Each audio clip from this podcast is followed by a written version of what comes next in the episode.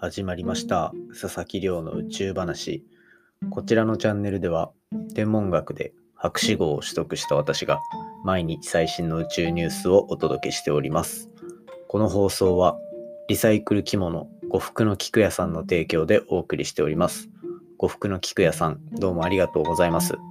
お店のホームページの URL は概要欄に貼っておきますのでぜひ呉服の菊屋さん覗いてみてください。よろしくお願いいたします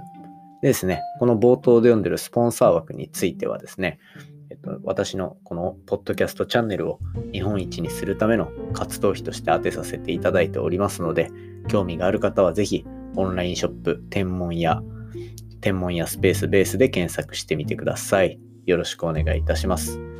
ということでですね、今日の本題を早速紹介したいと思います。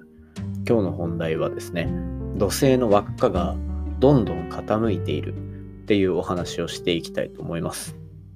で、今日はまあ、太陽系の土星のお話ですね。土星って、まあ、結構好きな方多い気がするんですよね。あの、いわゆる輪っかがついてる独特な形をしたあの惑星、あの星ですね。で、まあ、ブランドとかのロゴにもなってたりして、なんだっけ、ビビアン・ウエストウッドとか、そういうのも確か土星をモチーフにしたロゴになっているといった感じで、まあ、やっぱり独特な形をしてるからこそ、いろんなこう人気も高かったりというような感じがあったりします。で、そんな土星の輪っかですね、実はまかなり傾いてるんですね。傾いてるってどこからかっていうと、その太陽の周りをぐるぐる回ってるわけじゃないですか。土星とかって。で、その面に対して単純にあの輪っかが同じような面になっているかっていうことではなくて、実は、あの、土星の輪っかっていうのは、その回転の面に対して、ま30度近くも、実際は27度傾いてるっていうところなんですね。で、まあ、この傾き、どんどん大きくなっていくというのが、まあ、最新の研究で予測され始めましたと。で、今回の話はですね、これ実は昨日のあのハワイと日本が近づいてるっていう話にもなんかちょっと似たような数字が出てきたりと結構面白いお話になっておりますので、ぜひ最後までお付き合いいただければと思います。よろしくお願いいたします。ということでですね、まずは毎日恒例の近況報告、活動報告になりますが、今日も、えっと、ポッドキャストのゲスト会を収録してきました。最近はこう、ポッドキャストが好調なおかげでですね、いろんな方にこう出ていただけるチャンスっていうのもいただけております。で、今回もなかなか大物ですね。今回のゲストは、えっと、起業家であり投資家の戸村光さんという方をお迎えしております。まあ、シリコンバレーと、まあ、アメリカと日本でこう会社を経営をしていたりとかで、まあ、結構アメリカのシリコンバレー周りのお話とかすごい詳しかったりとかするので、実際にあそこら辺の宇宙ビジネスってどんな感じですか？とか、あとは、まあ私、こうやってポッドキャスト結構ちゃんとしっかりやってますので、あの、音声市場ってどんな感じですか？とか、こうアメリカの温度感みたいなのと比較しながら、こう話聞かせてもらいました。で、今日の収録会については、まだちょっと先かな？っていう感じになるので、ぜひお楽しみにしておいていただければと思います。でですね、なんと今週末は、あの、ポッドキャストチャンネル、俺たちライブズマターとのコラボ収録になってます。で、そちらの放送は多分、その来週の放送とかになるのかな。まあ、えっと、先方と合わせて、あの、放送していくと思いますので、ぜひお楽しみにしておいていただければなと思います。よろしくお願いいたします。ということで、まあ、こんな感じで、ポッドキャスト、これからもいろいろ盛り上がっていきそうな感じするので、よければ、こう、チャンネル登録して、次のお話をお待ちしていただけると非常に嬉しいなと思っております。ということで、今日の本題に入っていこうかなと思うんですけど、今日の本題は、土星の輪っかの傾きがどんどん急になっていっているというお話をしていきたいと思います。で、これですね、今回注目しているのは太陽系の中で2番目に大きい惑星である、と、土星のお話になってます。で、この土星が、まあ、冒頭で話したように、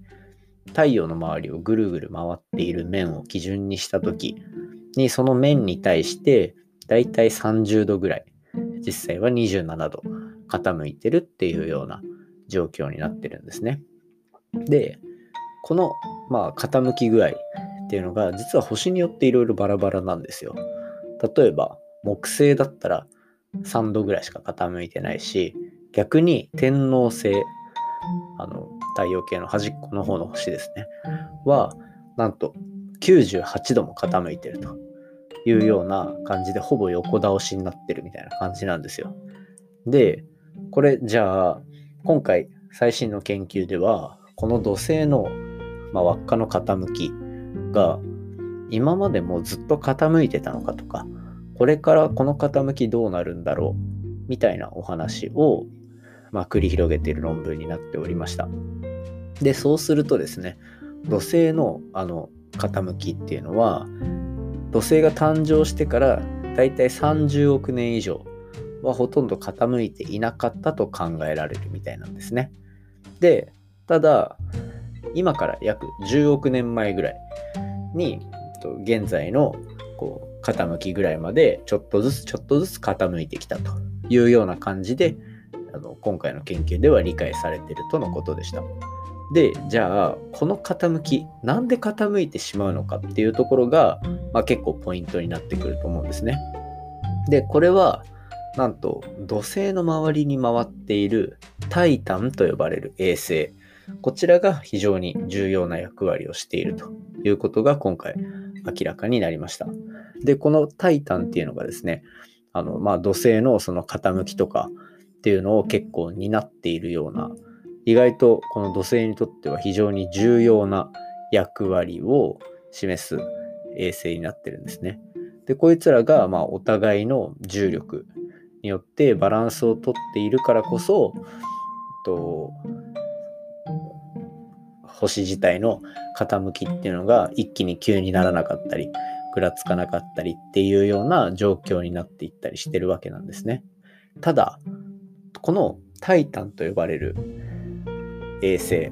まあ、土星にとっての月みたいなものですね。こちらがなんと毎年11センチずつ土星から離れていってるというようなことが、まあ、明らかになってるんですね過去の研究で。でつまりこれ土星の周りからその重力のバランスを保ってくれてた衛星がいなくなってしまうっていうところで離れていけばいくほどその星のバランスっていうのが崩れていってだんだん傾きが強くなっていくみたいな感じになったりするのが、まあ、今回明らかになったお話ですね。でこれがこのタイタンと呼ばれる衛星が土星から離れていくスピードこれがなんと毎年11センチなんですね。どうですか？昨日のポッドキャストで聞き覚えのある数字じゃありませんか？そうなんですね。このハワイと日本がだんだん近づいてると。まあ表現の上ではまあハワイが日本に近づいてるってことにしてるんですけどこのハワイが日本に近づいてくるスピードこちらが年間11センチまあ、12センチぐらい言われてるんですね。なので、なんかこう地球上でその島同士がくっついていくスピードと、この土星と土星の周りを回っているタイタンという衛星、こちらの2つが離れていくスピード、これが一緒っていう、まあ、この2日間わざわざ連続で紹介したのは単純なこの1年間で11センチというワードを えっと、共通に見せたかったっていうだけのお話です。で、今後は、まあ、あくまで今もこの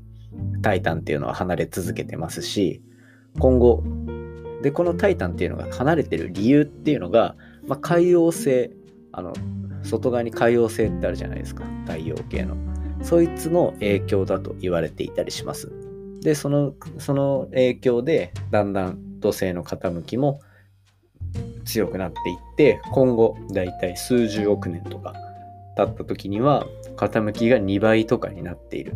つまり、まあ、60度近くまで傾いてるみたいな状況になり得るというようなお話でした。ただですね、まあ、この研究が実証されることは何十億何十億年も先の話になるので、なかなか難しいんじゃないかななんて思っております。今回の話も面白いなと思ったら、お手元のポッドキャストアプリでフォロー、サブスクライブよろしくお願いいたします。番組の感想や宇宙に関する質問については、Twitter で募集しております。ハッシュタグ宇宙話、宇宙が漢字で、話がひらがなになっておりますので、じゃんじゃんつぶやいていただけると嬉しいです。今日覚えて帰ってほしいのは、土星の周りを回っているタイタンと呼ばれる星が土星から離れるスピードと日本とハワイがくっついていくスピードっていうのは同じであるというところだけ覚えて帰っていただければと思います。それではまた明日お会いしましょう。さようなら。